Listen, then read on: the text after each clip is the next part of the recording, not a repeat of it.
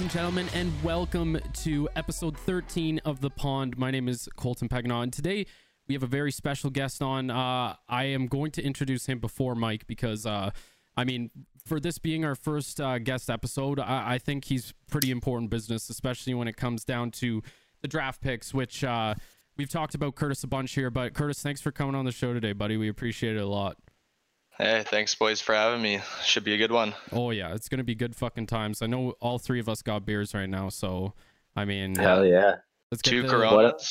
Yeah. No What sponsor. else are you gonna do on a Sunday afternoon? And you know, you know, I'm riding my Canadian game. I was on the Stella hype train for a bit, and then I started like I I was out with my parents, and like they were buying a lot of the beer, and now I'm buying my own again. It's like, well, is it really worth that extra three dollars for a six pack? Instead of back. Adds up pretty quick, bro. It's gonna go gonna go back to the Canadian game. Yeah, I mean, at least for a bit, right? Yeah, yeah, yeah. just, Till I have a paying job. yeah. Please, just please, just stay away from the Busch Light for right now. All right, we, d- we do get there, right, Mike? Busch Ice on. no, no PBR extra strength yet. Oh, yeah. wait, they have that? Yeah, yeah, it's like seven percent or something, Holy fuck! and it, it tastes even better than regular PBR. It's crazy. Doesn't Yikes. That's Yeah, not I was hard. gonna say. it doesn't at all. All right. Well, so this episode, uh, we're going to be talking about RFAs and UFAs and like a couple trades that have happened so far. It hasn't been like the most eventful stuff. Um, but Mhm. and then we also have the draft on Tuesday, right? I think so. Yeah. October Yeah. 6th. Yeah. Okay.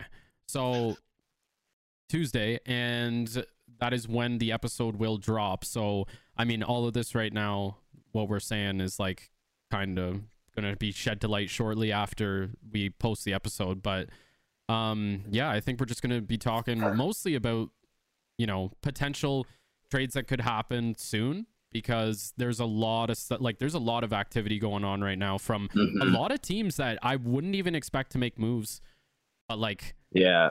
some teams kind of funny have how to that make moves, eh? happens. Yeah, As soon as Yeah. the cup gets wrapped up, people just start making trades. right Well, away. and I don't know. I don't know if it's like I just feel that way this year, or if it's actually the case. But it feels to me this year like there's not only like there's a combination of a lot of really big names available, a bunch of teams that are feeling like they're underperforming and are like looking for like serious ways to upgrade, and there's a ton of teams that are really crunched for cap space. Um, So a lot of teams are going to have to get creative. Um, one team I'm sure we'll talk about is Edmonton, um, but get kind of creative in terms of how they make cap space to try and make some sort of move for a free agent or a trade um, at the draft. So it's going to be going to get really exciting. Um, and a couple a couple big names signed this past week. Um, the the main one that we've talked about a couple different times on the podcast already is uh, Robin Lehner, five years, twenty five mil uh, to Vegas. That's really great to see. I Yeah. mean, for Vegas, that's a that's an unreal deal. Um, this guy's insane, um, and nice to see him get a little bit of job security after two one year deals. Kind of proved it back to back. Um, so good to, good to see him settle in there. It's like Gonna be know. interesting. That's a, I see. I know he played so well, and Robin Lehner is a great goalie too. I not Mhm. taking away from him whatsoever. But if you're Marc Andre Fleury right now, holy fuck, Oh, dude. feels It's- bad. You've, I mean, the guy's a great goalie, and there wasn't necessarily a reason in the playoffs that Marc Andre Fleury didn't get started over, or didn't, sorry, didn't start over, like, raw I don't know. It's just, it's strange to me just because we've seen him do so much in his career, and yet he uh, goes to Vegas where he proves himself so far. I would say it's been a fairly successful franchise, and then next thing you know, Robin Lehner steps up. Okay, yeah, your job's gone already, and it's like, yeah, is this Yep. dude going to Seattle? Like, probably not well going to could. protect him. You know, they're probably not. So Yeah, Goes to show you just the difference in coaches, you know? Like, you have a different coach, Mhm, they have a different favorite starting goalie. So, as soon as fair their work enough, came eh? in, Lehner started Yeah. becoming that, that go to goaltender. Yeah. Yeah, So and it's his- weird because it's one of those situations too where it's like usually your starting goalie has to kind of fuck up to like lose the job. This Yeah. was not at all that, you know. This it was was almost like- coming in and taking it. Yeah. What's his? I think uh, looking up Marc Andre Fleury's cap hit right now. Anybody know it? No, I don't know off the top I'd of my say head. probably like four and a half off the top of my head, but Let me see. tax free state, so Lehner can sign for a lot cheaper for longer Wow. term. Yeah. So It was three years. that's a great deal. Three years, seven mil. Wow. Seven a year for Fleury. Yeah, maybe it was all part of the plan. Okay. Like seriously, what if it was all part of the plan? They're like, we need three years to get like a solid goaltender, and then we'll find somebody else. He's up well, and on- they had they had Mark Malcolm Subban too, didn't they? Like Yeah. I don't think they Yeah. do anymore, or do they? No. No. Uh, I think Malcolm Subban's the backup for Chicago. No, Well, okay, yeah, you're yeah, right. 'cause They, Yeah, the you're right. It happened, right? Yeah. Yeah, So, yeah. yeah. Which Malcolm Subban's Yeah. a good goalie prospect. Goalies take Yeah, time. so totally. Yeah, he Um, could be good one day. You know, it's Yeah. I think he would be like Yeah. a good backup. oh, definitely, yeah. He's, Mhm. He's don't shown that being he a can play starter, pretty but- good from time to time, right? So Mhm. Yeah, he struggled this. Was it this year that he played a few games was- for Vegas? I think it was last, last year year he struggled, he struggled. hard, but this year he actually Yeah. played like significantly better.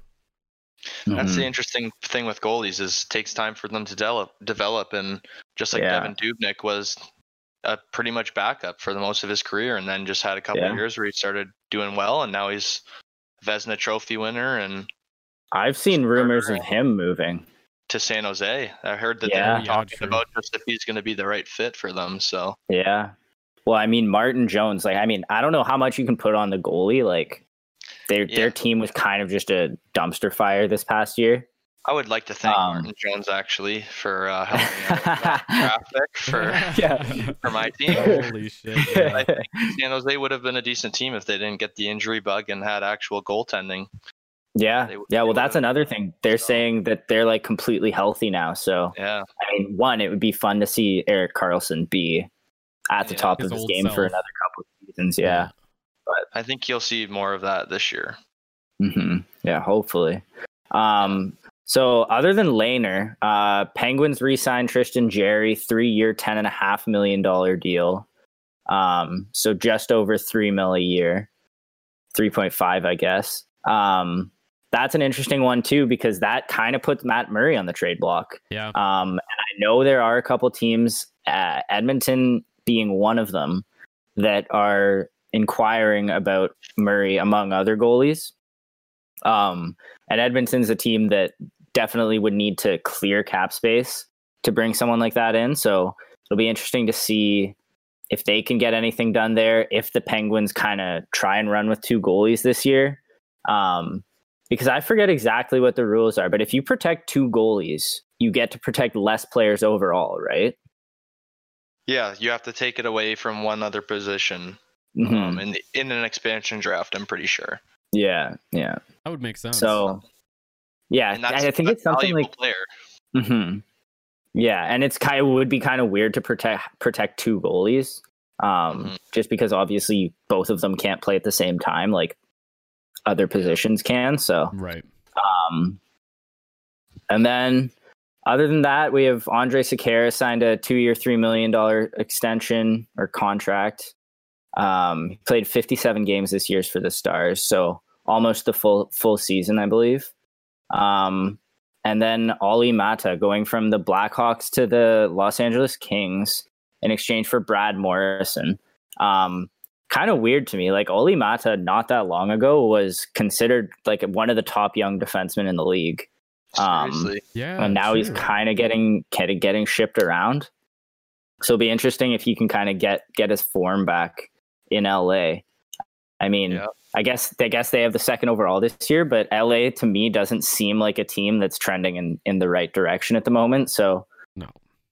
that No, that might be a little uh, bit iffy.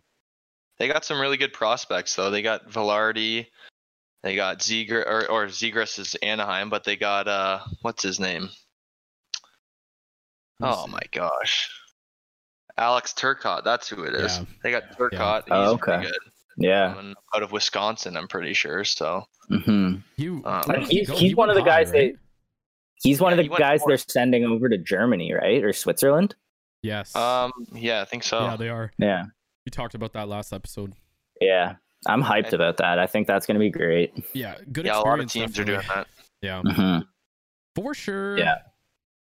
Yeah, and I mean, I guess we can the the last the la- I mean, it's not a big one, but I think it's going to be the start of a trend we're going to see with the the Sens this year. Yeah. Um, trading a fourth rounder for is it Josh Brown, Kurt? Yeah, Josh Brown. I think it's Josh Brown. Yeah. Yeah. I don't know, So some- Josh Brown is a 27 year old RFA, hasn't really shown a lot in the so far in his career. Obviously, not like a terrible player by any means, but kind of one of those um, players that you only really know if you're a follower of the team. It's like a Yeah. depth player that's in and out of the lineup. You know. Mhm. So- yeah, and Yeah. I mean, having bought out Bobby Ryan's contract, which is also something we haven't talked about yet, the Sens are basically going to have to um, put some extra contracts on the books just to get to the cap floor this year. Yeah. Um, so, I mean, th- I know financially across the league is kind of rough. Have you heard anything specifically about Melnyk, Kurt? I haven't heard terms of- anything like yeah. specifically on Melnyk. Um, I would love if it was like some rumors about him selling. Yeah. that would be the Get best, out of best town. situation. Yeah, that's, that's Most like ideal a 6-4-9 win. I mean, this could be like This could like, hurt the him. kind of yeah, this could be the kind of thing that actually does force him to sell, though. if you're bleeding for this long, um, Yeah. not pulling in money, I feel like this, especially with them going back to the retro 2D logo, I feel Mhm. like Melnyk thinks that he could make make some money that he could stop some of the bleeding financially because people will just go back to buying the jerseys and everything. Yeah, because I'm sure there's going to be a lot of fans and stuff that buys merch with the new the new newer The logo old like logo. yeah the new old logo Yeah, it's hard yeah. to say that Yeah. but just speaking on the Sens cap space, like they got 44 million, just under 44 Holy million dollars in projected cap space, and their projected cap hit for next year because they have so many RFAs is right now 38.2 million. So they've got a lot of a lot of money to make up just to hit the cap floor, like you said. So Yeah, yeah, yeah. And I mean, well, the the one question is like, how I like, is it reasonable to expect them to spend much past the cap floor? Um, I, uh, You know? yeah, I don't I don't see that happening this year. yeah. But uh, Well, but also like you you do want to keep in mind like they like they'll need room to bring in like the two two or three first rounders they have this year. Um, the the prospects they have in the AHL with like Batherson.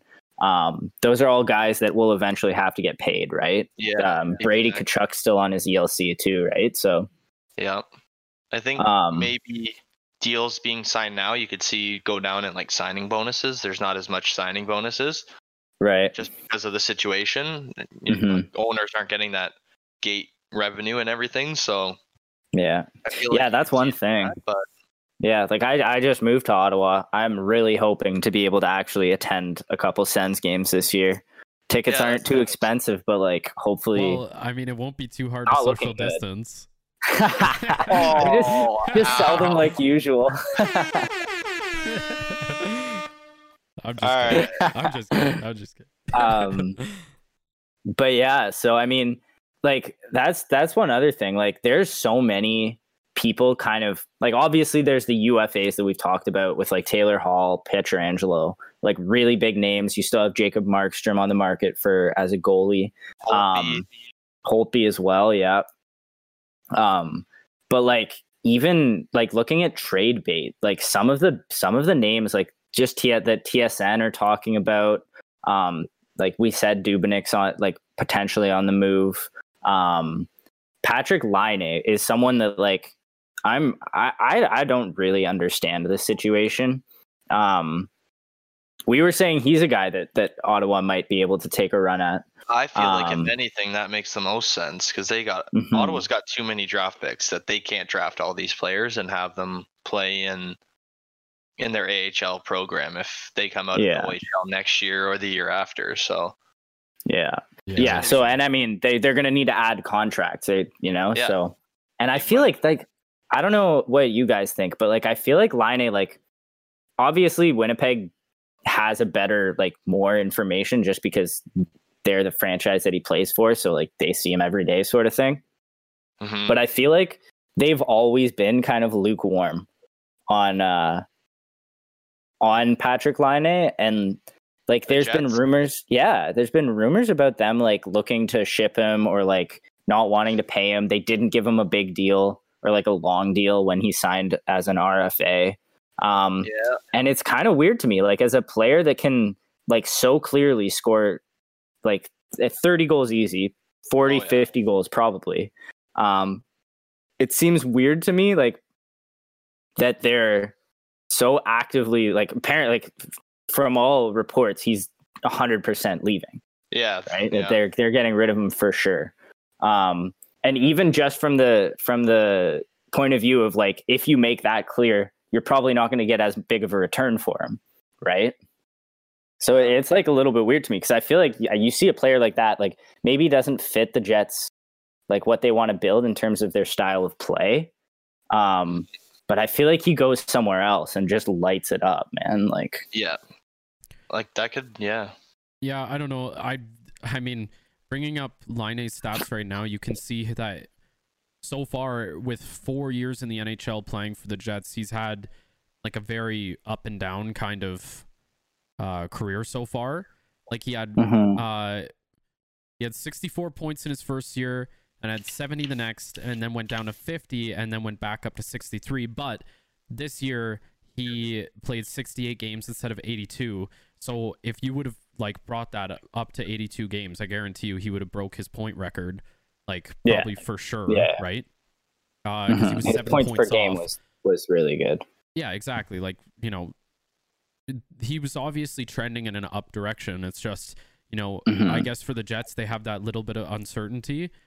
And I mean, their team is kind of oddly built in a sense where their top guys are like, you know, you got old guys, you got like middle guys, and then you got extremely young guys. But like at some point, you're going to have to try to make an actual run and not just like building a team that is going to somewhat be doing well like it has the last couple of years where they've been a threat but they haven't been the biggest threat in the west you know what i mean yeah so Well, and I mean, it's hard to judge them off this year's playoff run, obviously, because Laine and um, what's his Scheifele. name, Scheifele were out.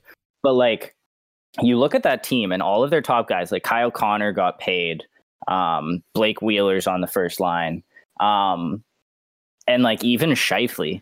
These are not like Wheeler, Scheifele, Connor. Like those to me are not people that you would really put. Maybe Scheifele, but like for me, those guys are really, really high end, like kind of depth players. Like those are not your like you you don't have like I a top end scorer Yeah. there. I rate Like Wheeler. Wheeler can dish. yeah. I was Yeah, gonna for say- sure. yeah but but you could essentially say that blake wheeler plays similar position to like nicklas backstrom like you're just Yeah. essentially feeding the guy who's supposed to score who is But exactly, Scheifele. that's exactly my point. But well, Scheifele or Laine, like Backstrom has that Ovechkin, right? Who can just Right. rip. Yeah. So it, like it seems to me it makes sense that you kind of that having that type of goal scorer kind of fits the mold like of what you need in the team. And if you're going to get rid of him, how are you going to replace those goals? You know? with something Yeah. big that's, Um, that's i think that's what they're that's the aiming thing, for like, right Well, and or like how do you like you need probably multiple players to replace that type of production. Um I feel like even if you need just different- look at power play. Yeah. they need like something on the back end. Their their Mhm. back end needs some help. well Yeah, yeah, well, especially, especially Caliber after goalie, but Yeah. not much help. So Dustin Yeah. Byfuglien, like, Yeah. and nobody really yeah. knows the situation that happened there, but they lost a pretty good defenseman in him, big Yeah. body Yeah. presence. So Byfuglien definitely fucked them Yeah. No, yeah, it's weird.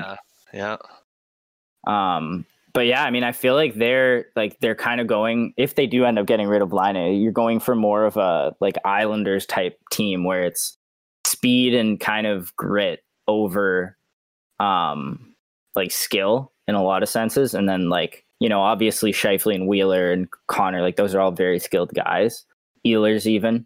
Um, but that's kind of an, a, a, a p- like a plus on top of what they're bringing otherwise. Um, so it's going to be interesting to see. Also, I would say like they're one of those teams that definitely um, was at a severe disadvantage not being able to play in front of fans in the playoffs just Yeah, because Winnipeg's so fans. insane.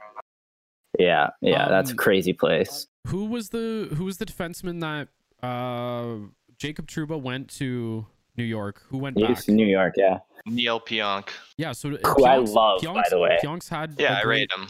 a great season. Like Jacob Trouba looked like it was going to be the better player in that trade, and then it ended up like Pionk Uh-huh. was like way better, like substantially.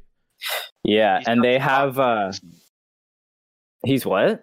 He's got the contract slump, Trouba. I think he'll have a good year next year. Anyone True. that like signs their first big deal or a big Yeah. deal, They slack always has like a sophomore slump where they just I'll never I'll never forget Brian Bryan McCabe doing that in Toronto. look at up- Bobrovsky this year. One of the Oh worst my god, goalies, dude. Like Yeah. Yeah, no kidding. of Holy any starter, he, he was the worst. I'm pretty sure. Yeah. They're not going to be able to move that either. Yeah. But yeah, No. Liner. I just want to say one thing, but Yeah. apparently the reason why they only went with a short term deal is because they were trying to figure out if Laine had like that work ethic because there was rumors years ago that he Mhm. was just playing too much video games like Fortnite.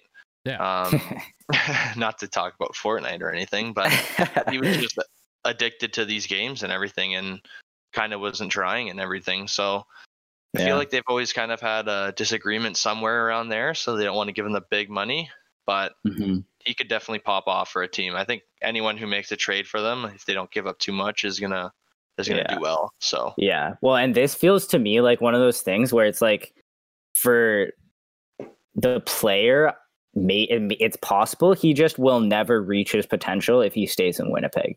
You know, it Yeah. just maybe it's not a good fit. Um, and so it, it's I for me, I think it's really likely that he'll go somewhere else and kind of make them look stupid. Like he's gonna gonna have a great career. Um, but I mean, it's not that doesn't necessarily make it a bad idea to trade him because he might not necessarily do that for them. Um, he's just the way asset. things are going, Do you think right? Yeah. do you think that Laine would excel more as like uh I don't know, maybe as like a second line right wing as opposed to a first line or I think No, I think you just second need a- Yeah, you just need a different like team and different mentality is my feeling. Yeah, sometimes you just need Um, a fresh start somewhere else. Yeah. Yeah. Like, you know, if he can go to a team that's like a high powered offense, like obviously wouldn't happen, but like Laine on Tampa Bay, for example. Yeah. You know, that's a team that will allow him to play his type of game. You know?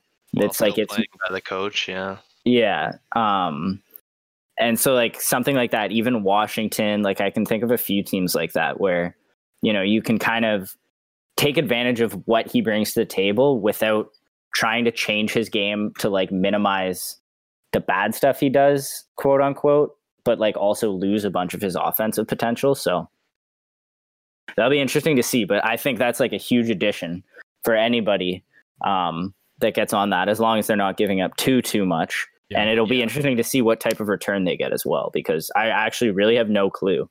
Um, like obviously they're looking for a defenseman, I think, but Yeah, a, a lot of people. what I've heard a I've heard a ton of rumors about Laine, but like the most recent like that I've heard is that apparently it's uh it's most likely Zadorov like for Colorado, it's Zadorov, Tyson True. Jost, and then maybe Ryan Graves to Winnipeg in exchange for uh Laine. Like that's what the people have been talking Wow. about.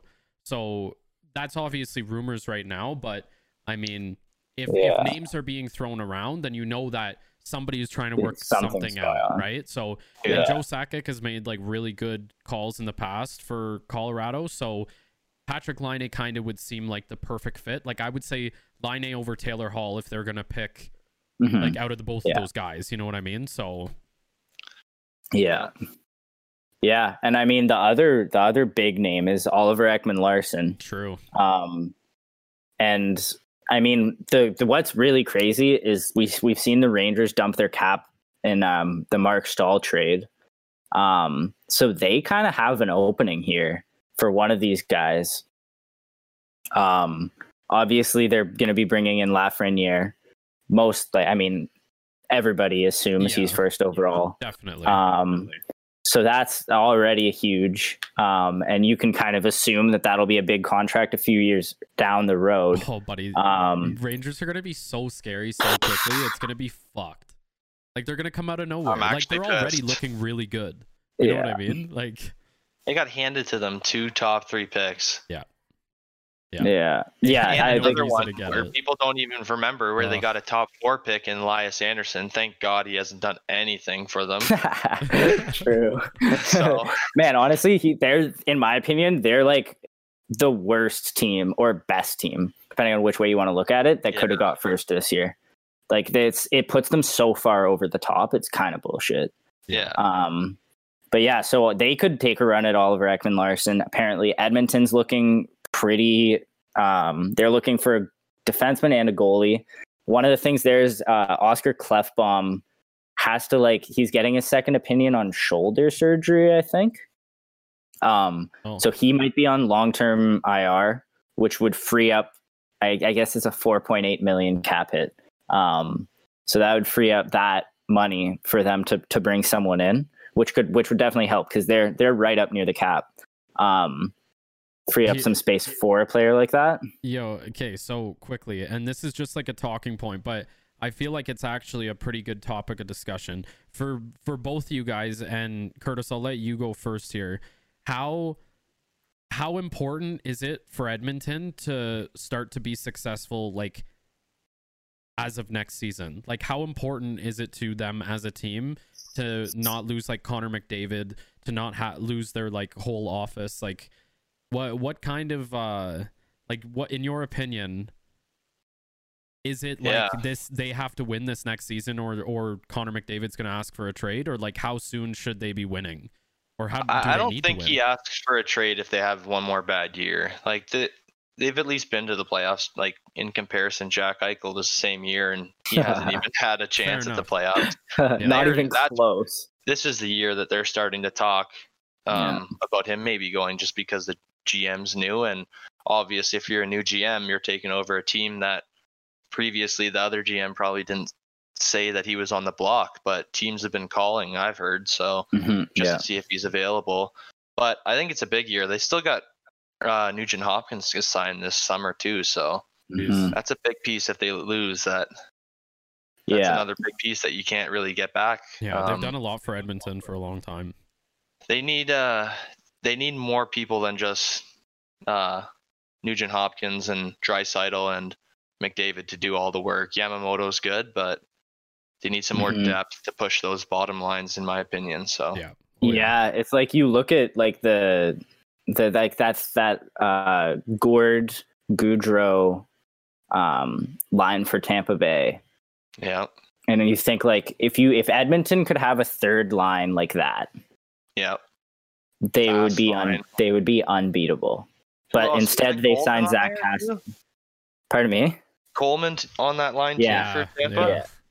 Like fast, fast line. I was gonna say, Yeah, you're like, so- if you could just cut and paste the bottom six Yeah, for exactly. Tampa Bay and just insert it in, Take out- be a really Take good out team. Zach Kassian. yeah, exactly. Oh man, I wish. But I, no, I think I- a lot of teams want to take, you know, just a slice out of that massive yeah, Tampa Bay pie. seriously.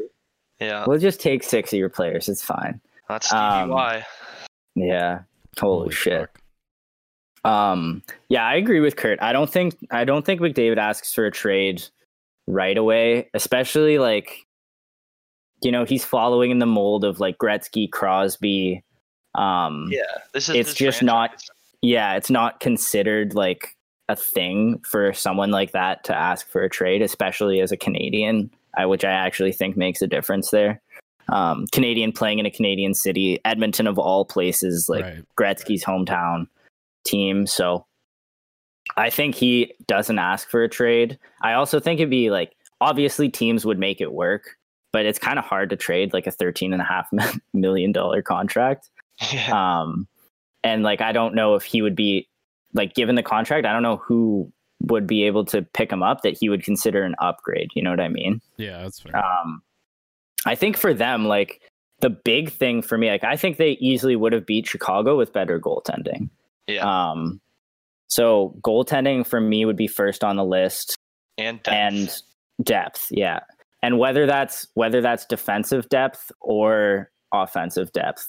Um, in terms of not necessarily getting more like secondary scoring, because I think that you kind of you you you find with you at least at, you would try to find within your system. Um, but you know, like they have a couple like Darnell Nurse, Ethan Bear, both good young defensemen coming up that will presumably only get better. Oscar Klefbom, decent. Um, if you add one more like good defenseman to that, I think they have a really strong decor.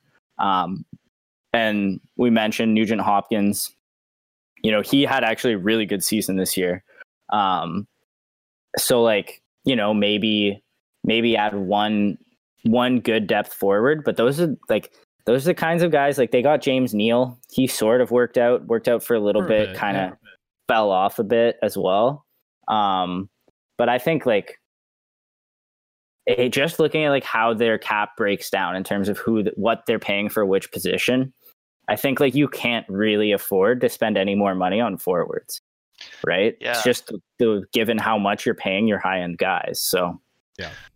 I think uh, just one last point on on that, but Yep. mhm. Ken Holland he built the Detroit Red Wings from 1997 to 2018 when he left when Stevie Yeah. Y went up to Detroit and took over. Ken Yeah. Holland's only had a year to deal with this team. I think he's gonna put this team in a good position. Uh, it might not Mm-hmm. be this season or the next season, but I think they'll be a they'll Yeah. be a dangerous Well- team in a couple years. I think. Yeah, it's interesting that you bring that up though, because yes, Detroit was insanely good, and then he all like I mean, he also you kind of have to give him credit for how bad they are Oh yeah, now, right? yeah, Um, so it's like I you hear it a lot with Lou Lamoriello as well, where it's like, sure, this guy has a ton of success, but can he succeed building a team in like the current era? Um, and I'm inclined to believe that those guys can. Like, you don't just lose your Yeah. oh yeah. intelligence, right? Yeah, Um, yeah. but there have been some questionable moves. So I think I think Ken Holland's done a good job in Edmonton so far, from what I've seen. Um, I, but it's uh, obviously it's not also a very easy job given. Given what they have to work with. Yeah. I think Ken Holland was just he had good open sighted vision where he's like, why am I going to try and keep this train running a bit longer? I know where it's heading because Mhm. Zetterberg retired, Franzen was done because of concussions, Lidstrom was Yeah. retired, Datsyuk left, Osgood Yeah. left. All their Yeah, I mean- started to, Yeah, the the league ebbs and flows, right? You can't just win forever. Yeah, but they had Yeah. like a 21 or 20 or 22 somewhere in there win Yeah. streak of being in the playoffs. Like that's yeah, insane. which is insane. Yeah. Yeah. and they have a couple of cups sprinkled in there. So not too bad. Not too Yeah. bad of a return. Yeah, they were oh. okay. Oh. Yeah. But I mean, a lot of that comes from great drafting too, right? Which is Yep. something I don't feel like Edmonton, like, I mean, actually, Edmonton has done the opposite of great drafting um, with their first overalls, kind of a couple of Yeah, them missing oh, in, in the last few years. Um, but that obviously that also wasn't Ken Holland. Um, Yep. So now he's kind of going to have to work with like later picks. Um, and actually, I guess we can move into the actual draft sure. Um, Yeah. Why looking not? at some picks here. So Kurt, the big Ottawa fan. Um, oh, actually, one last thing I wanted to ask Curtis about. I know he's going to feel very strongly about this. is this. the one that you didn't want to ask me until now? Yeah, yeah, yeah. I didn't want to All tell him before, so we get a genuine reaction. Um, there's reports here that um, Curtis, who I, I know he's your favorite player, Cody Yeah. Cece, is going to be testing free agency this year. Um, after signing a massive contract with Ottawa, um, really, really living up to expectations there. Um, Yeah. traded over to to the Leafs had I don't think a terrible season, but so That what's your thoughts one on of the this best one? moments in recent memory for the Sens, in my opinion. Just an absolute duster going to a dust team. In my opinion. I'm not a fan. I'm not a fan of the Leafs, but I think that playoff shot where he was aiming at like DiGiorno pizza on the boards or something, like that's an iconic meme now.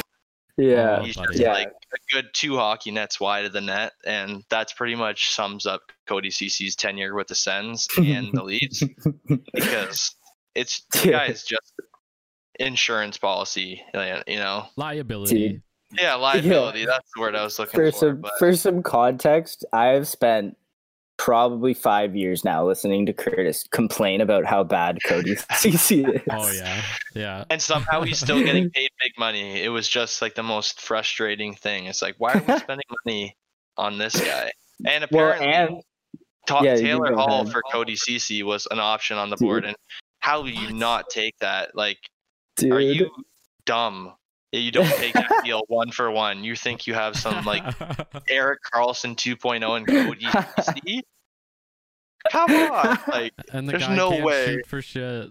Like, Buddy doesn't know where the net is. I think he needs LASIK eye surgery or something. But yeah, that was like that was like when the fucking Kadri, um, what was the exact trade? Kadri Kerfoot for oh, and Tyson Barrie. Tyson Barrie was in there too, and Calle Rosen, Colorado and Toronto. I had to Mhm. listen to Wes, and I mean, Wes doesn't watch a whole lot of hockey, but I kind of agreed with him in the fact that Alex Kerfoot, every time he'd get the puck, he'd be like straight up on a breakaway and shoot the fucking crest in the middle of the jersey. Like, it- right and, it the was, logo.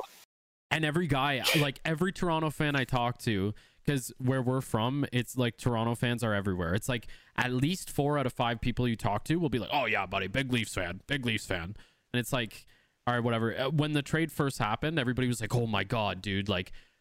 Toronto just won that trade so hard, like holy fuck! Like Kadri's Tyson just Barrie? gotten suspended, and like you know, oh Kadri sucks Yeah. so much dicks. And it's like, bro, okay, but Kerfoot, I saw him in the playoffs just get a breakaway, and it's like, oh my god, this could be it. This could be the goal, and then boom, just right into the fucking crest. It's like, And the goals he did special. score, I think, were just dust as hell too. yeah, Like just a Yeah. deflection off his jersey, or like or it'd be just, just, the like goals you would in expect front. him to score. Yeah, it would throw in front, and it just randomly hits off of him and goes in the net. It's He doesn't even know he's a goal scorer, but he's like celebrating with the boys. But he's like, yeah, yes. Uh, yeah, but anyways, you can compare them very, very closely between Cody Cece and Alex Kerfoot. Overhyped and then fucking sucks ass. yeah, Anyways, high draft pick too, but unfortunate. was he high? Cody Cece, yeah, I think he was like, sit like, let me see, I think he was in the top ten. I I think I remember hearing that as well. I, I think I remember Mhm. hearing that as well. Yeah. Oh, sorry, he was 15th overall. So just Still out of the decently 10. high though. But yeah, Yeah. Yeah.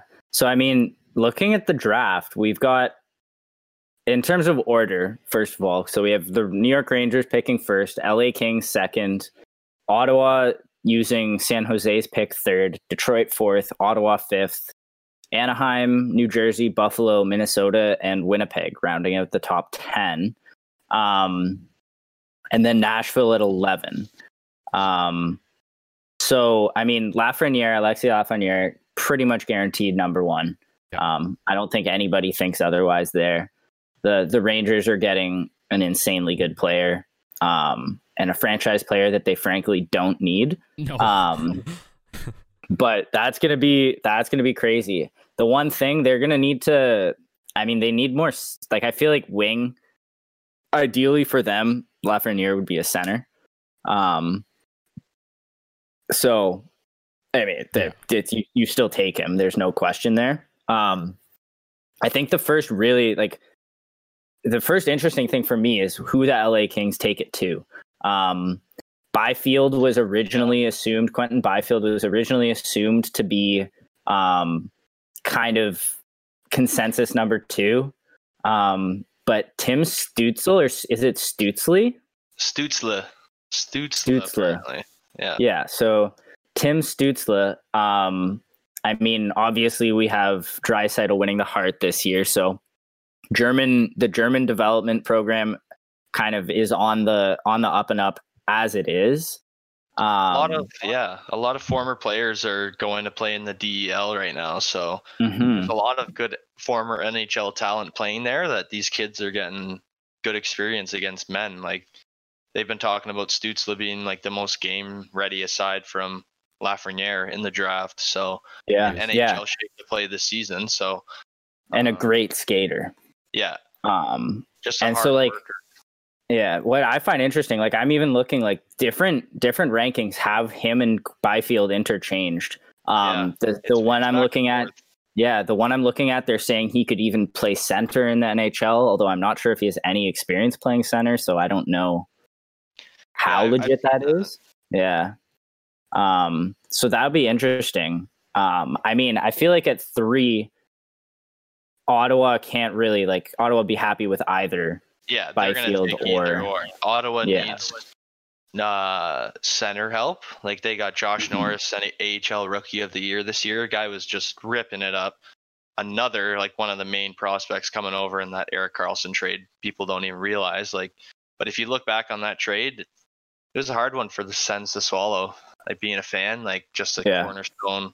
Yeah. Well, I mean, now looking forward, it doesn't feel bad. No, it looks like a good trade, but that's unfortunate because Erik Karlsson was premier defenseman in the league. Yeah. Probably should have more than two Norrises, in my opinion. Um, Yeah. I don't mean, there's an him. argument for him having a Conn Smythe yeah. without even making the final. Um, Um, but Josh Norris, just a good, good center. Um, so they need some center Bec- help, though. Because Brady Tkachuk is a winger, right? Yeah, Brady and Yeah. Josh Norris are actually like best friends, which is weird, but it was like prelude into the Karlsson trade. The GM comes up, he's like, "It's an unfortunate day we traded Erik Karlsson, but we happen to draft or get Brady Tkachuk's best friend." It's like, dude, you just who cares at this point? You just traded like the the team's favorite defenseman and player, and you're like trying to put like silver lining on it, but that's looking like a great trade for the Sens now. So Mhm. essentially they traded uh, their fourth overall pick last year to Colorado for a third overall this year. So True. uh, True. should be good though. Should be good. Mhm. Big day for Yeah. tomorrow or Um, Tuesday. huge day.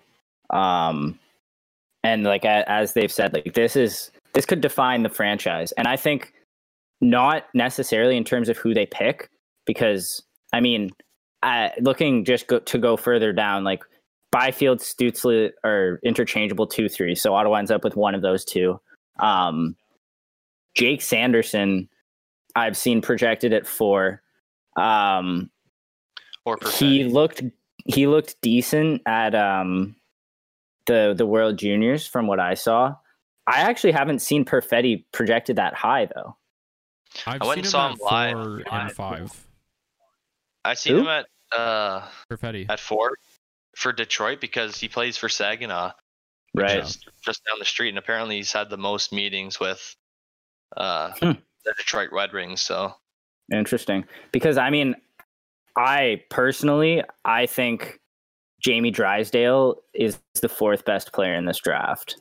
I think, yeah, I think, Um, yeah, So I mean, if if he could fall to to Ottawa at five, I mean, I think that would be great.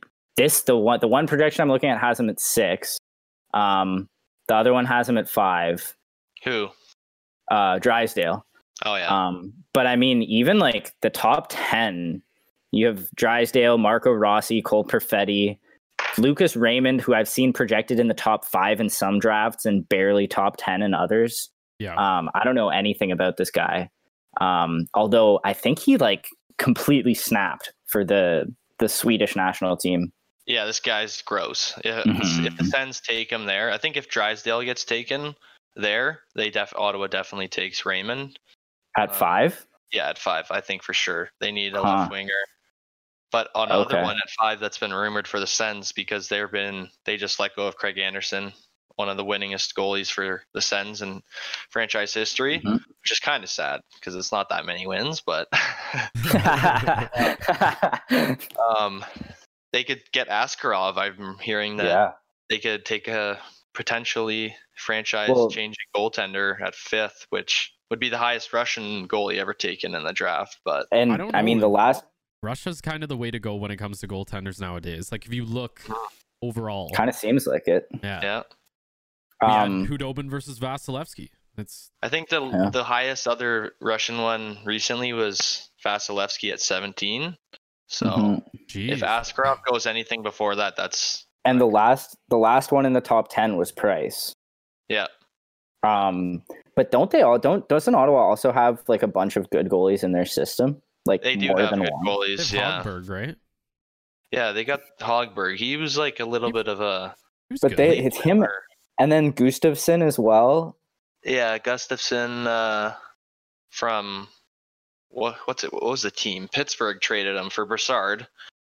He's Mhm. rumored to be a really good future goalie, but he's just young. Like that, Yeah, goalies take a long time to mature. yeah, it's true. yeah, I trust Ottawa though. Like, I don't want to talk about Ottawa too much, but I trust what they're gonna do in the draft. They've Mhm. always been really good draft people, especially in the later rounds, and they've got 12 picks this year. So They just I think they have to do a, a good job of like when they draft a player, they can't let the player go Yeah. after like five or six Mm-hmm. Yeah. years. Like they gotta it, exactly. somebody they have to pay somebody at some point. You know what I mean? Yeah. Like yeah, you got to retain the players they draft, like Mark Stone, Hoffman was Mhm. a draft pick, Karlsson, Alfredsson, holy Bishop, Ben Bishop, Robin Lehner, like Zibanejad. They had a lot of yeah, good players fuck. that they just seem to get rid of, and yeah. It's like Toronto, It's man. kinda Make an all star fuck. team.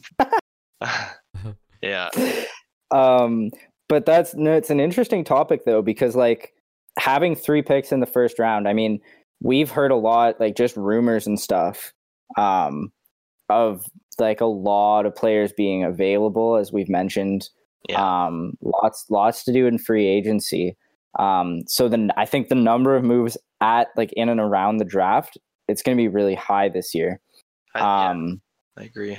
so it's going to be interesting like can they kind of parlay some of those like first of all using like going to free agency but parlaying some of those picks into like legitimate nhl talent um Definitely. Oh, Get So- picks in the first two rounds, four in Yeah. the second round. There's definitely going to be a lot of picks moved from the Sens. I think Mhm. they're going to pick, pick up a big name player, to be honest. And I don't confidently say that a lot with the Sens because obviously ownership and they don't seem to pay Yeah. people. But I think yeah they but could. they have to this year yeah, right. I think they could get Yeah. someone big. Yeah. Big. yeah and i mean So with with Chabot, like you basically if you if you bring in another defenseman like a Pietrangelo or an Oliver Ekman Larsson or something, for example, mm-hmm. like that With- immediately makes your team so much better. With a Stutzel or Drysdale or Byfield or Raymond, Yeah. so they're getting Yeah. two two good players. I know that. So Mm-hmm, totally. And I mean, like depending on who you get at five, you they may or may not be NHL ready right away. no. Um, but I think definitely at three, if you get Stutzla or Byfield, Yeah. like that's that's someone They're you're expecting to play in the NHL this year. Yeah, they're playing. Whoever goes third, one hundred percent. So Mm-hmm. Yeah. it'll be They have interesting. So It'll be a- fucking picks, man. Oh my god. yeah, if you look at the cap friendly for Ottawa, it's just not even this year. They got three second rounders next year as well, and the, the first rounders that they have plus the second rounders, a lot of them are not even late second rounders. Like they've got obviously their s- Ottawa's second rounder, which is the thirty second pick, or the thirty third, or thirty fourth. I can't see it's not showing up, but True. They've uh they've got a lot. So Yeah. and their pipeline in the Mm-hmm. AHL was, is really good too. Well, I almost they were first in their division before the season ended, so they could have went on to win a Calder this year possibly. So their Yeah. pipeline is stocked full of good players. They can do damage. They just got to keep them. So Yeah, definitely, the- definitely exciting for their development. Um, gonna be a fun one to watch. I, back to Askarov, like I've heard so much, like even like a couple of years ago, people you were starting to hear about him. oh yeah, Um, played and- the juniors. Yeah, and he didn't have a great World Juniors this past year. Um, but this is like a guy that from like you don't often hear of a goalie this highly rated. Like even thinking like uh Carter Hart who had probably one of the best junior careers of anyone ever Yeah, um, was not rated this highly going into the draft. Um, so, I mean, I, I feel like there's a possibility of him getting tr- getting drafted and moved. Um, a lot of stuff that I've seen, so, like we're projecting him to fall to like tenth or eleventh. Askarov Um, getting traded. yeah. Wow. picked and moved. Well, because like so, I the the if he went eleventh, he'd be going to Nashville. Um, tenth would be Winnipeg. Winnipeg definitely doesn't need a goalie. I mean, I guess you could see Buffalo taking him at eight. Um, Yeah, but I don't know if I don't know. I don't know if that's gonna be like a direction they want to go in terms of drafting. Like they already have. Uh, I don't know. Who knows what the fuck is gonna happen with Buffalo? I don't know why. I do tried they, to start do they have a about- draft plan? No, they have nothing right now. And to be honest, they might actually they might have to have a draft plan soon because if they get rid of Eichel, they're gonna get a shit ton of stuff for it. So and it's probably gonna be Yeah. somewhere along the lines of player and picks or picks and Yeah. whatever. But fuck Yeah. Buffalo. Also, Arizona got absolutely fondled by John Chayka. Just Yeah. What an absolute disaster. They're gonna either have to just rebuild or I say they Yeah, just sell the mess. team, sell it to a different city, a Canadian city. yeah, sell like, it to Jim Balsillie. Get back on that. yeah, get like fucking Quebec back in the league or some shit. I don't know. Like Yeah, I don't. they're gonna don't have a care, hard but- time.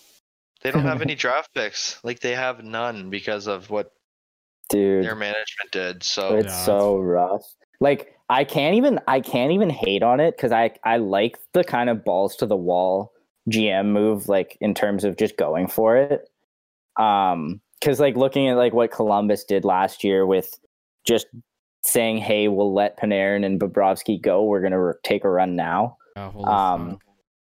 like I kind of like seeing that sort of thing. It makes it exciting to watch, and um, it's nice to see that that sort of like kind of gamble pay off. But it feels like Arizona did that without any real idea of where they stood in terms of like team quality yeah. because they weren't really even close, and now they're even close at so screwed. Well, And now okay, they're think so about it this way too. fucked. Think about it this way: they got they brought in two players who are very skilled, like high talent players, but both of those players so are not players that you want to bring in to com- like considerably make your team better. Like considerably, I'm talking like on all levels, like a Joe Pavelski. Joe Pavelski is a guy that you Oh. bring to your team and you just immediately become ten times better. I don't know, dude. know? I'm pretty sure I would. I personally, I know I'm a little bit higher on Taylor Hall than a lot of people, but I would take Taylor Hall on my team over Joe Pavelski, depending on the team, most of the time. I, I. See, would that's too, the thing but- is I, I that's the thing is that Joe Pavelski. It doesn't matter what the team is. He goes to any team. Yeah. He could go to Buffalo and they'd probably make the playoffs. Like the guy's just No. so fucked. no, they would not. buddy.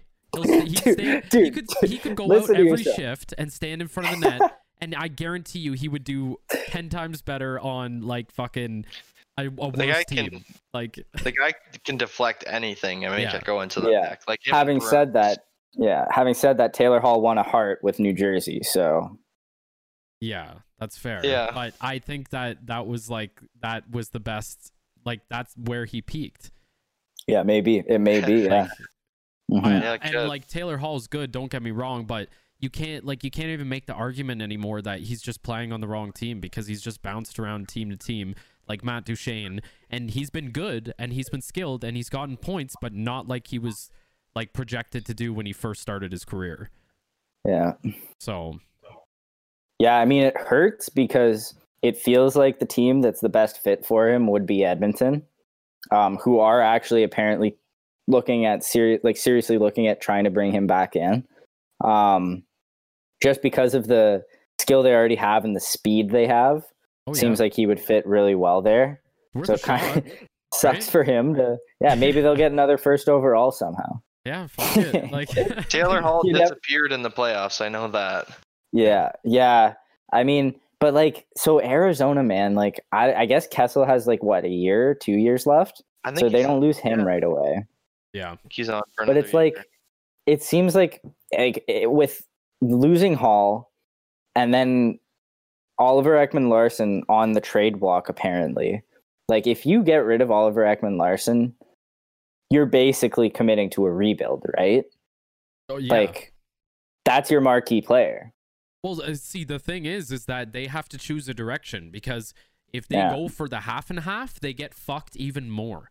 Because Yeah. we've oh, talked dude. about it. Remember, we talked about it. Might not not have been last week, but it might have been two weeks ago, where we talked about their like just their status, and they have so many Mhm. RFAs and UFAs that they have to sign.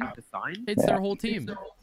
You know yeah. what I mean? Well, yeah, So- and they're they're one of the teams that apparently has like a internal cap that's below the cap ceiling, so they can't even they don't even have that much flexibility. yeah, Um so I mean shit, man. So wait, when's their first pick? The third round this year this year and then the second round next year?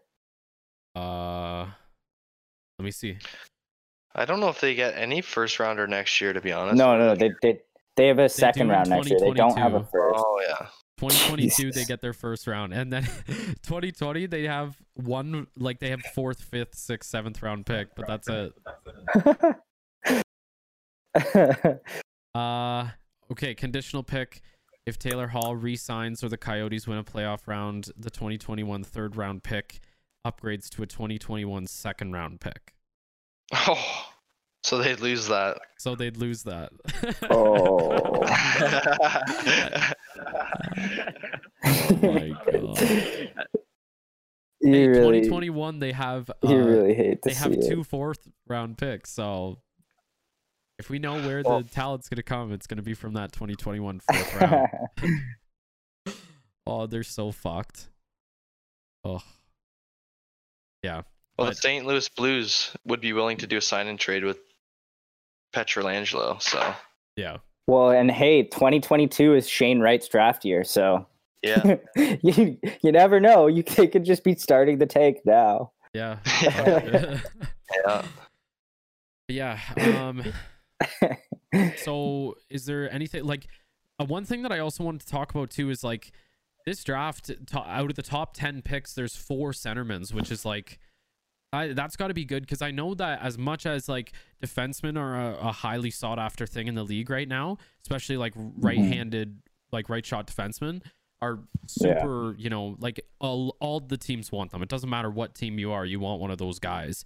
But it seems like centerman is also because there's a ton of teams that lack a lot of depth in in the center position, and I feel like for like seeing the projected mock drafts, and obviously they're going to be somewhat different, but if you say like uh Byfield and Stutzel go like two three, doesn't really matter who, right?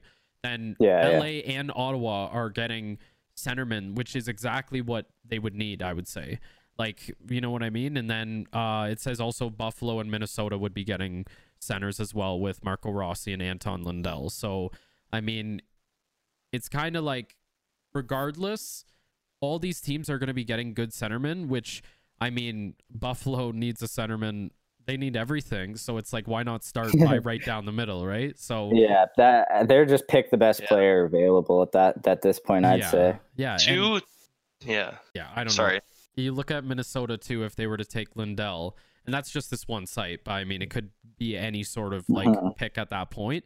But Minnesota, regardless, I'm gonna say it right now, Minnesota, regardless of the pick, whether it's uh defenseman, whether it's right wing, left wing, center wing, or center wing apparently it's not going to make a fucking difference because minnesota is just always going to be in the middle they're never going to be You're gonna lose- they're never going to be good they're just going to be right Either come ninth. here. Either Yeah. come ninth or lose in the first round. Yeah. every year. exactly That was yeah. kind of what Ottawa did for so long. Yeah. Yeah, Drove me nuts. it hurts, man. But Yeah. Um, just on What- the draft, real quick, one more thing. I think Rossi and Jack Quinn, Marco Rossi and Jack Quinn could be names that go a lot earlier than what most people are projecting them to do. i've heard yeah, Jack the 67s had a year, eh? Yeah, Jack Quinn's one of the most pure goal scorers that has been around in a long, long time. And Marco Rossi is just, he's a small player, but the guy had 120 points last year in the OHL, and it wasn't even a full year. Like, Jesus Christ. insane. And yeah, just looks like almost like that DeBrincat type, but almost better, small, well, dude, I fast. think agile player. So if there are teams that are still not picking people because they're too small, like yeah, no, it's insane. Especially after the playoffs Brayden Point had. Like, come on, Yeah. oh yeah, yeah. like come on. if you're Yeah. fast and you can move in and out of people, you're you're going to be a good player in the NHL, especially right now. Yeah, speed is definitely like you know if a player has speed it doesn't matter their size No. Well, and I feel like the player development has gone to the point where the OHL in general and like a lot of those um like youth leagues are stronger on aggregate than they used to be. So like to be someone that's at a physical disadvantage like that and still do that much damage, you have to be so much like you you be significantly better at hockey and that it, that translates to NHL a lot better. Like in the past, yes, there have been players that were too small and like weren't able to make it, but nowadays I feel like if you can do it, like it's not you. There's not as much concern about whether it translates to the NHL or not. Yeah. Um, and like I would err on the side of they'll be able to do it and prove me wrong, as opposed to you know I'm not going to pick them, prove me wrong, like be good, you know. So Yeah. um, 100%. I think like yeah. So one one interesting thing, like talking about positions, um, like obviously Jamie Drysdale is I think the highest overall rated defenseman in the draft, probably gonna go top five.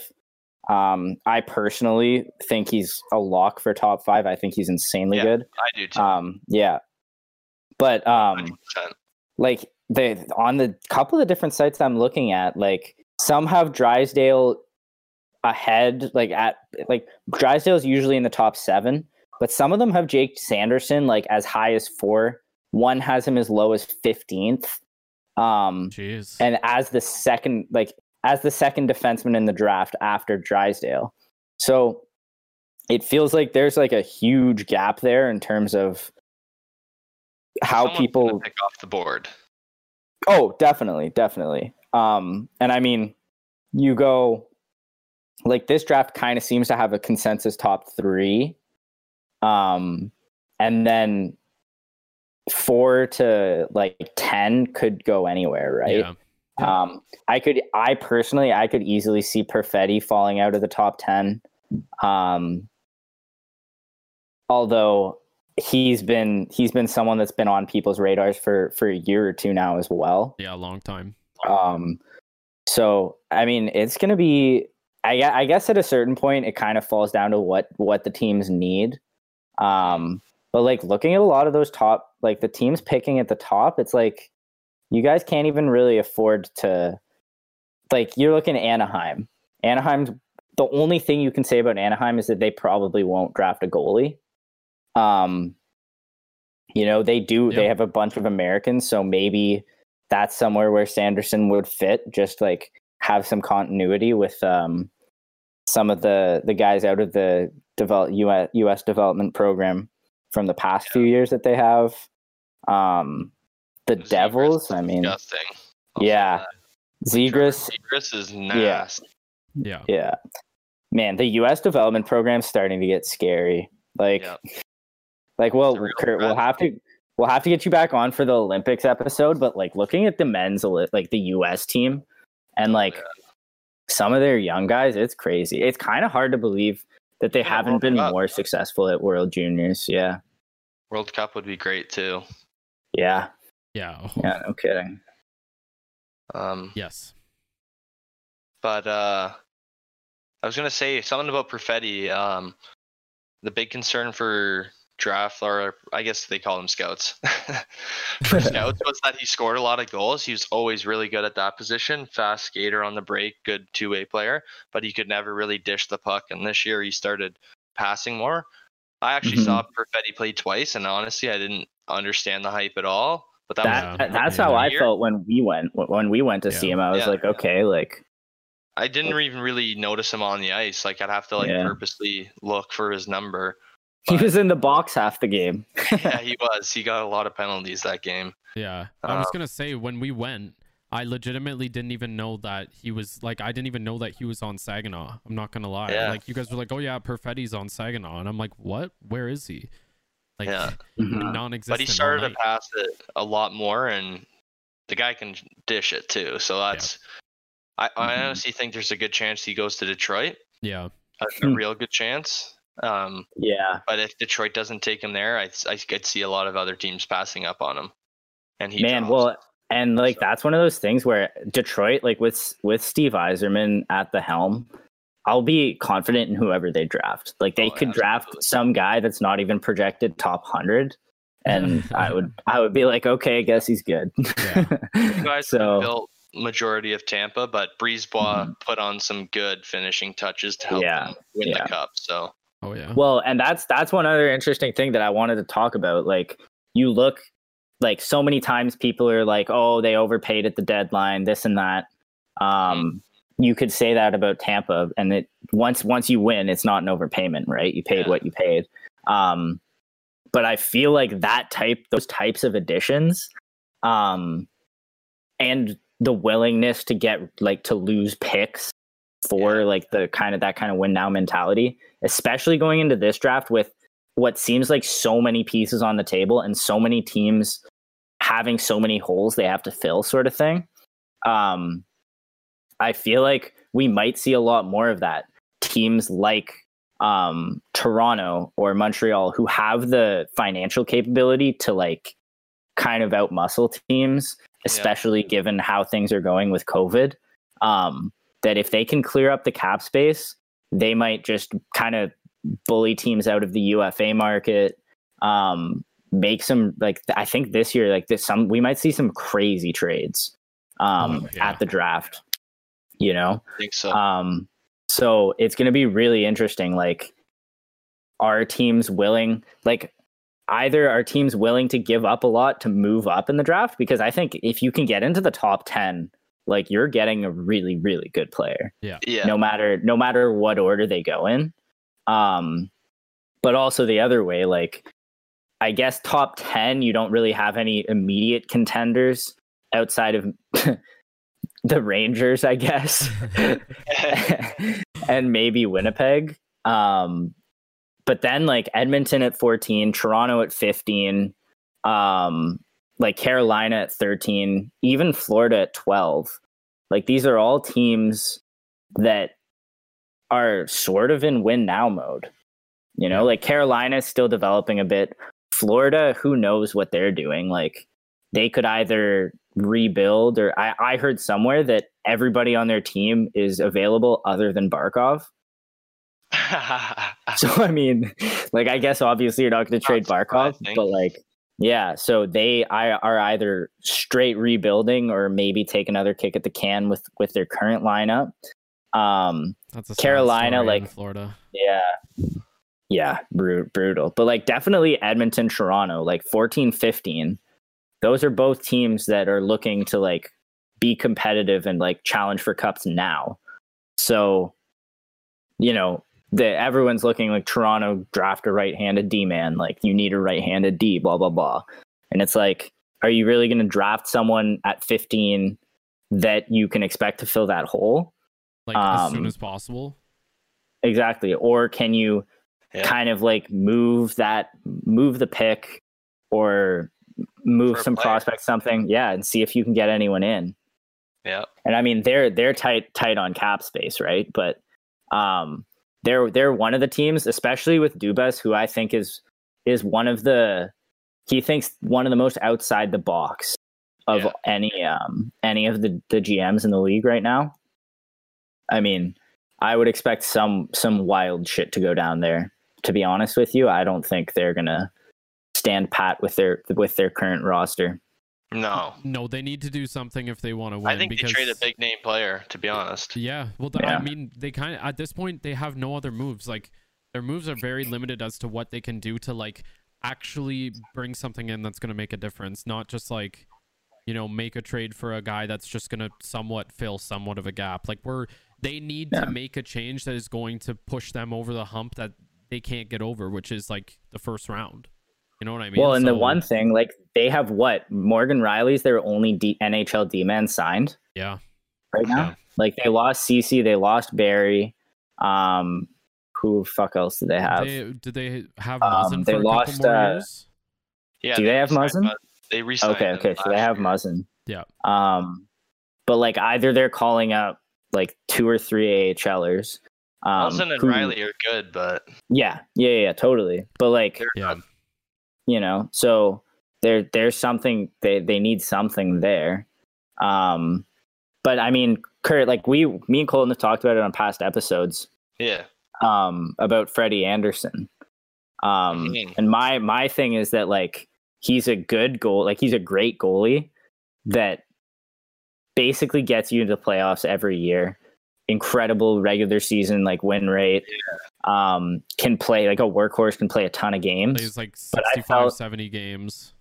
Yeah, I feel like he doesn't have like he has a very high floor in terms of when he plays not that great. He's still a legitimate great starting goalie, Yeah. but I feel like he never really at least when it comes down to it like crunch time, I I don't, Yeah. I don't feel like I've ever seen Freddie Andersen steal them an important game. I um, completely agree. Yeah, and so like it's it's obviously a risky risky move to move on from him just because you could just end up with a worse goalie. Yeah. Um but like thinking about their top pieces, like Marner I think is almost impossible to trade given what he did this year Yeah. on the contract that he has. Um I you don't trade Tavares or Matthews. You don't trade Morgan Rielly. I, personally Nylander. no, I personally like Nylander more than I like Marner. Like I don't think that most a better player. Yeah. Sorry. so Nylander what? with the money? No, totally, totally. Um, I feel like Nylander in a bigger role could give you similar to what Marner is giving you Yeah. for half the price. Exactly. But like, so I if you but assuming you can't really move Marner's contract, how do you even like? Is is Andersen the piece that you move? Uh, I I don't think so. Not this year, in my opinion. I agree Yeah. with you though. I don't think Andersen. I like Andersen. Like I go for Yeah. the leads when my team's not in it. I Yeah. love going for the leads because all my friends are cheering for them too. I don't want to see my friends' teams always just do shit. Like Unless they're playing Ottawa, oh yeah, when the Leafs came back in that one game against who were they playing in the first round again? Columbus. Oh yeah, Columbus. that was Columbus. a banger. They came back in that one game to keep it alive. That I was I was buzzing. so I wasn't hyped. even, like I don't like the Leafs at all, and I was buzzing when that Yeah. happened. Yeah. Um, just one of those crazy comebacks like San Jose on Vegas last year in Game Seven. Like you just don't see Yeah, it coming. holy Like you're fuck. almost signing off for the night on the game and everything, and then some wild comeback makes you remember why hockey is the best sport. Yeah. Just because yeah. swing, swings and uh, momentum can happen so abruptly, and you just take over the game and win it, and can lead you to a cup potentially. Um, but I don't think Andersen has it when it's like matters the most. He gets like a little rattled almost, in my opinion. Yeah. Starts like overplaying the net, and I don't know. He's a he's a good goalie. I think he could win a cup. I just don't know if he's going to give you those Yeah. good opportunities all the time. Well, Yeah. and especially with the like the way Toronto's team is made up, they're not made up uh, around like their goalie is not really being put in a position to succeed. You know what I mean? Yeah, Like they don't they don't protect their goalie they very well. terrible this year. They just had a Yeah. terrible year, in my opinion. Yeah, That's what yeah. I was. I was was gonna say the exact same thing, Mike. I But like Andersen, like say Andersen on like New the New York Islanders, I feel like would be insane. Oh yeah, Um, just because Game- they like yeah, the the way they play the game is different. yeah. I uh, yeah. So- it's, I don't know. I personally like. I would probably defend Andersen a little bit more than you guys, just because I think like having I rate him. yeah, Yeah. he's- he's not a bad goalie. It's just the like Mike said, you got to look at their kind of a system, and they're very very running gun offense, and they give up chances on going the other way. And it's like a lot of the times, like when you're when I'm watching a Toronto game, I'm expecting like Toronto at some point to give up like multiple grade A scoring opportunities somewhere in the game, and it's like a lot of teams need goalies that are going to always like like pretty much like carry them. Like carry them as in like carey price you know what i mean like i'm talking that kind of level carry you know so it's where you can make mistakes and your goalie is going to bail you out because he's just always going to make the save and you know it's Yeah. I mean, it's tough just because Toronto doesn't really have a fully rounded team. Like it's very top heavy, and and when their top guys aren't performing, then Toronto doesn't do well. It's it's just if we've seen it so many years, and it's like if it's if they're going to take the next step, getting rid of Mhm. Freddie Andersen is not going to be that next step. No, You I mean my thing is that like they don't the way they the way they play they don't need really a goalie that makes all of the expected saves. They need a goalie that like Time. maybe occasionally lets in a really shit goal, Yeah. but also will just make like five or six saves that you would never expect a goalie to make, like every few games. Um, the two nothing loss to to Columbus was the one that stood out to me, um, where the second goal was an empty netter and the first goal was like a bad kind of from a weird angle under the blocker. Um, and it's like you just you you needed not to let that in, you know. yeah. Um, and like obviously that's one shot, and he's still. I think don't get me wrong, he's still a great goalie. Um, but I would be curious to see if they do do kind of look to to move on from him. Um, even like I mean, it's hard too because like how are they going to fit someone that's theoretically better into their cap? Um, but but we'll see. We'll see. Yeah. Yeah. I mean, they could go a bunch of directions, but Yeah. Yeah, yeah. I don't think they trade or get rid of Andersen this year, um, unless it's like an they have an improvement waiting for Yeah. them. Or like I know they have Kaskisuo. I don't know. Like I'm not big on the Leafs, but I heard he's pretty good. But um, hmm Yeah, I mean, I think it's fair. You give you, you give the roster one more year under Keefe. honestly, a lot of people around here would say there's no way they trade Mitch Marner, but they got John Tavares for free. Maybe if you didn't make him the captain, he could have been traded, a free asset, but that would have been a hard one to sell because obviously he signed there to play for Toronto, not another team. yeah, But I think Marner, I don't know, Marner or Matthews, I could honestly see Matthews getting traded soon. Um, wow. his his is a different situation. He's only on a five year deal. Mhm. Um, I think there's like a lot of people around with the sentiment think that he's going to leave after five years. Maybe. yeah, well, yeah, and you definitely get the most for him out of Yeah. all of those guys. oh, um, definitely. They're going to have to getting, lose like, someone. You'd be getting like, uh, I would say probably a decent amount more in co- like in comparison. And this is not just because they're from the same draft, but it is mostly because they're from the same draft. Laine, Laine and Matthews, you know what I mean? Both Yeah. guys that have that goal scoring potential. And it's like, you know, Auston Matthews to Toronto is like, you can expect that guy to at least snipe one once a game, I would say, unless they're going through a serious drought. Which, other than that, he's a pretty consistent goal scorer. Same with Patrik Laine, as we said, he didn't play the full 82 game season this past one, but he was only Yeah. seven points off, which he was rolling near the end until he got hurt. So it's like, He's patented that like that whip shot. Yeah. Auston Matthews, like he just like release. snaps it, but it's like yeah, goalies don't know when the puck's coming off. It almost reminds me of Joe Sakic when Yeah. he, he was just beating goalies. Like your parents would be like, shoot like Sakic if you were like shot, like wrist shot or something. And yeah, wicked release. the puck, you can't just read, you just can't read the puck off of his stick. It's just like a backhand. Backhands, you can't like goalies have a hard time reading backhands because they don't know where it's going. So, Right. um, yeah. I mean, players are getting that much better. there was talk 'cause that the Rangers were bailing Marc Staal to try to get Eichel.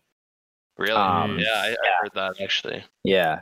Um, Matthews could work there as well, but the, the, the all the things they're saying Matthews to Arizona. But what about what about Eichel and Matthews teaming up in Arizona? The only problem is Arizona doesn't have anything to give Tor- Toronto I was gonna or say, They Buffalo. have nothing. Yeah. They have nothing. you might be able to have Jack Eichel and Auston Matthews play for you as the only players next year. yeah, yeah, yeah. Can, can we just not field like a full roster? well, I know they could call Biz back. Probably he'd be on. it. oh yeah. Get him back on the bench. He's got some years left in him, so Yeah, veteran Yeah. veteran minimum. Yeah. But full Oh. ice time, no, no fights. Oh, I don't even want to talk about Arizona. They're just in such a bad bad It's place such right a now. mess, Oh, dude. It's a mess. Yeah. And they don't Um, even they like we said they don't even have picks. Like they it's one of those ones where pick, you're gonna see more light shed on it when it gets to that opportunity. But for now, they're just kind of going through a shit show. Yeah, Yeah, it's a complete mess. So wait, what even happens? Like they lose their pick? Does it go to anyone, or No. do just less people get no, picked? I think just they just have it in the same order. Just Arizona doesn't pick. So the pick is just like you know how it would be like highlighted if they had it. I think it's just gonna be not highlighted. That's so bad, bro. So there's Uh, still the same amount of picks, just. Arizona selects no one. Because this Sure. year it says that New Jersey's picking 18th, and it's a trade, the first round pick trade from Arizona. Yeah, that's Yeah, the they one can't that they got. that. They got from the Taylor Hall trade. Yeah, that's why they had to make it Um, next year's pick because they already gave away their pick. Otherwise, it would have been this year's. Right. Yeah, You can't just be like, oh yeah, to that would New be Jersey, be like, oh, we're taking your pick away because Arizona violated a rule. So you got to Yeah. do it the next year. Yeah. Which So is New double Jersey- for them. Yeah, New Jersey also has three in the first round. Eh? Yep. Yeah. Yep. Um, New Jersey. Late- Lay not it a five Seriously. later on. Yeah, kind of. Um, They've just gotten so And, like- lucky so many years in a row. It's fucked. mhm. I mean, and like I don't know the bottom half of the draft in terms of the prospects available that well. Um, Yeah. but presumably, if you draft well, this draft, like given the high end talent, everybody else is just getting pushed down. I would expect the bottom half of the draft to to have a couple real hidden gems in there. Yeah. Um, oh, for sure. depending on how, how things play out, of course. But You always love to see it too because you, I, I don't know, you don't necessarily hear about these guys in the bottom half, but then you just, as time goes on, like a year from now, two years from now, you hear one of these names being said a lot. And it's like Yeah. crazy to think that just a couple years ago, I mean, these guys are young. Like, these guys are fucking young. And that's the thing is like, you know, I'm 23 and some of these guys are are just so crazy talented and I'm like, holy fuck, I can't believe this person is younger than me. Like a 2000 baby. Yeah. You know what I mean? Like Yeah. it's so weird Yeah. to Oh, These sucks. kids live and breathe hockey. Like Yeah. they've just been going to these camps. Like basically, you're starting to see now just like the elite level of training that I remember when we used to play hockey. Just like it was always like March break was hockey camps. Anytime you had time off was hockey Yeah. camps, and like after school, sometimes like my parents would put me in like power skating and stuff. Like like you can Yeah.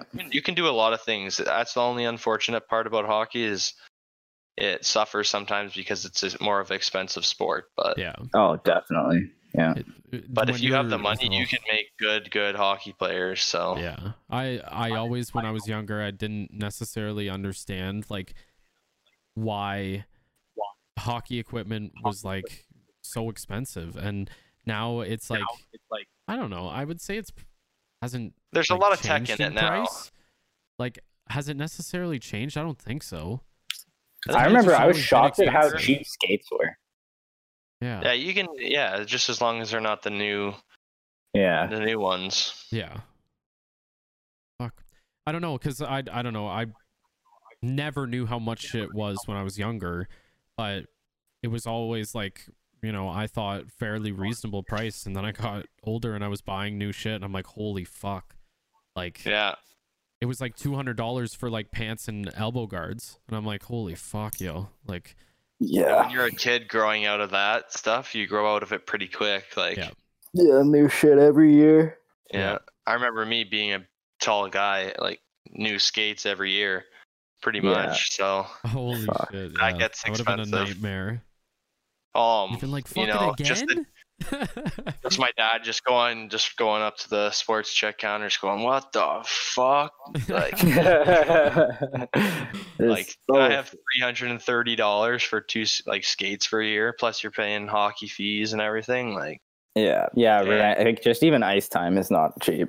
yeah, Yeah. holy I wish there was a cheaper alternative because if I could, if I could, buddy, every day would be at the Pond, BKs. bud. Yeah, yeah, saw Yeah. a lot of rinks are doing like uh random, but are doing uh water like collection systems to try and keep the the fees down. So when they ever have the zambonis go and scrape the ice and everything, get all the snow, they'll put it on like a big open pad area and it'll melt, and they'll just reuse that water, save some money on.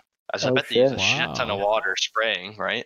Yeah, So that's smart. hopefully, hopefully bring it down and reuse the water. So that's actually a Mhm. good call. Fuck. yeah, Yeah. Hopefully, hopefully the pond season this winter is not too affected by uh yeah, by social distancing guidelines and whatnot. yeah. Um, Fuck. because buddy, I am I am looking forward to getting some some Yeah. pond hockey in. Getting back if out on the anyone's listening, you got to play Yeah. hockey to really Yeah. understand why it's a fun, fun sport. Once you Yeah. start Yeah. playing it, you really get invested. So, it's addicting. yeah, Both to watch and to play. It's yeah. yeah. That, I mean, yeah. Mhm. Not that this is solely a hockey podcast, but you know. Yeah.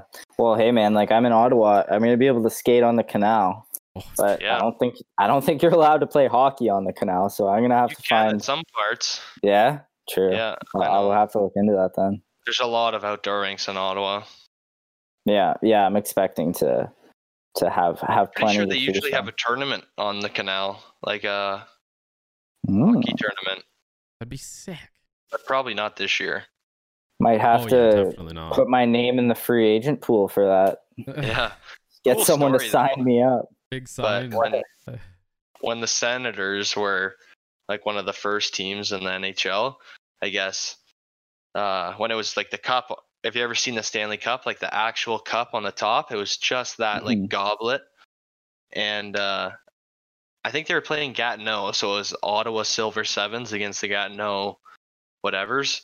Um, but Whatever. basically, Ottawa won the game that night, like sixteen to five or something, and the whole team got absolutely wasted. Was skating on the canal, and they basically just slung the cup on the ice out into the middle of the canal and just left it there because they all were just drinking and forgot about it. Anyways, next day they went and uh, picked it up and it was still there, but just a cool story about the cup. Like the cup was on the canal for for good like 12 hours. Someone That's randomly crazy. just could have stolen it, but cup's been around for over 100 years, so yeah. Hardest Absolute trophy to legends. win. hardest trophy to win, most history. So Yeah, definitely. Beauty boys. Beauty. All right. Well, what do you do? You guys have anything else to to touch on before we uh sign out, or no, thanks Not having really, me. man. we're pushing Yeah, I am- hour thirty right now? So Just saying, I'm absolutely pumped um, for this draft in the ensuing couple days oh, because buddy. I like some of these. I I, I have a feeling some of these moves are going to be nuts. And Yeah. at the beginning, of, by the beginning of next season, like who we consider favorites in the league are is going to change dramatically. Um, so I'm just excited to see where some of these free agents land, what if any big moves happen, um, and even just the draft order. Like I feel like even Stützle and Byfield two three is like a little bit up in the air. Um, four to ten, I feel like is relatively interchangeable. So it's going to be fun to see. Oh yeah. I'm looking Yep. forward to it. And we Yep, will. same with me. I mean, the the day that we post the episode, like I said before, is the day that the draft is. So, I mean, Yeah. like we said, we don't know who is going where, but it's going to be at least anybody in the in the first round is going to be getting high talent uh, and and a good player that they can hopefully keep around. But if you're Arizona, well, sorry, that fucking blows, I guess. You can go fuck yourself. exactly. But um, yeah, guys, I think we're gonna wrap it up. wrap it Uh, we will see you next week. Uh, Yeah, With the Kurt- post draft epi. Yes, of course. Uh, Curtis, thank you very much for coming on, and we'll see you again soon. Obviously. Um, oh, thanks, boys, for having me. yeah, Yeah, I'm gonna see Curtis in about to talk about some hockey. So yeah, I'm gonna Fuck see. Curtis in about two minutes when I walk out of my bedroom. But you know, it, it is what it is. but yeah, uh, the Olympic episode will definitely have to get you back on, Kurt, because that'll be a good time. Uh, Yeah. we're gonna do a top 20 best players. I don't know when we're gonna do that, but at some point Yeah. we will do that. Maybe- and then, Maybe like beginning of next season. yeah, yeah, Something like that. exactly. Apparently, it's Yeah. the season is supposed to be soon. They said what? It was December. They're trying to start in December. So Jeez. crazy shit. I know. We'll talk That's- about that that's more next episode because yeah, this Mhm. was uh per Elliotte Friedman. I'm pretty sure. So True. Yeah. Yeah, You guys- can't go that long without hockey. Chill. Gotta Yeah. have something to do all winter. exactly. They can't. It's like sorry guys. I know your off season was a month and a half, but Yeah. You're not the people we care about. yeah, Fans need hockey. yeah that's the important part. We can have shit to talk about and be entertained by. So Exactly. Um, but yeah, guys, uh, thank you very much for listening. If you've made it this far, uh, remember to follow us on Twitter at podcast underscore pond. And uh, yeah, Kurt, thanks again. And uh, yeah, guys, uh, we'll see you next time. Uh, peace. Peace, dudes.